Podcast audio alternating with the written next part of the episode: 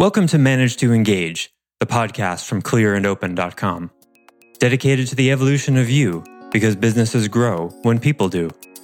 Serving leaders, managers, and people who will be, helping you reach excellence in your work and achieve your personal goals at the same time. Sign up for the free course at clearandopen.com.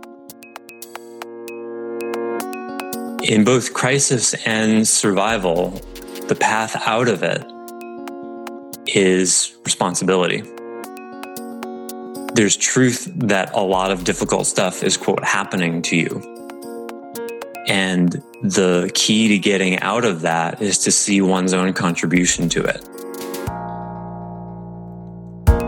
Hi, it's Joseph, and thanks for tuning in to Manage to Engage, the podcast from clearandopen.com. This episode is part two of a five part series on the five stages of engagement.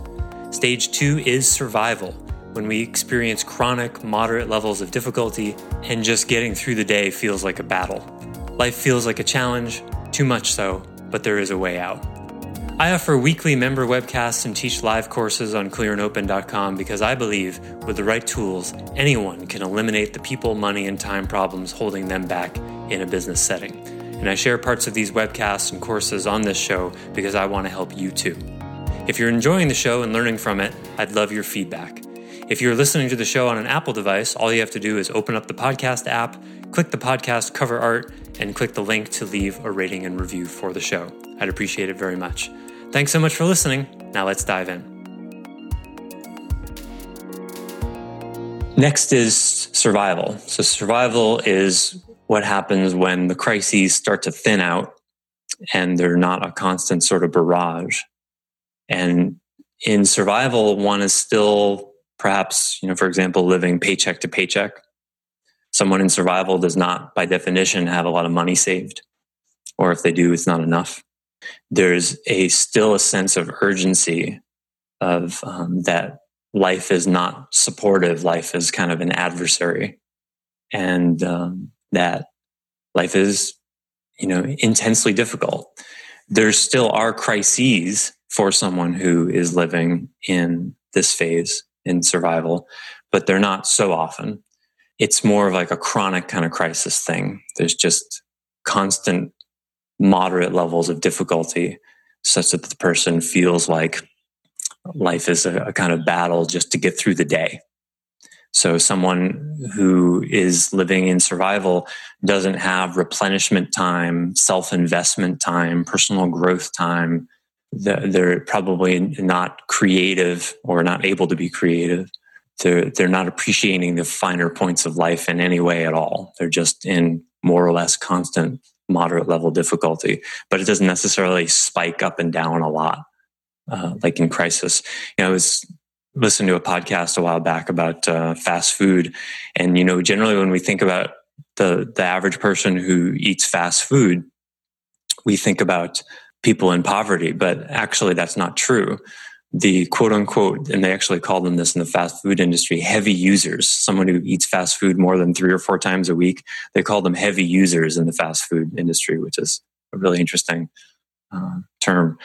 But the, the, the majority of people who eat fast food are the lower middle class. They're, they're people who have jobs uh, because people in poverty who don't have jobs or they're not really busy doing a, a, a lot of things, they have time to cook. And it's also cost effective to do that.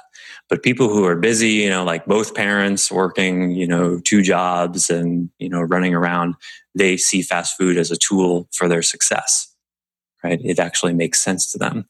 That I would say is survival mode. Certainly fits for crisis people as well, but that's an example of survival. You're not taking care of yourself because you're just working so hard, you know, 10, 12 hours a day just to make ends meet.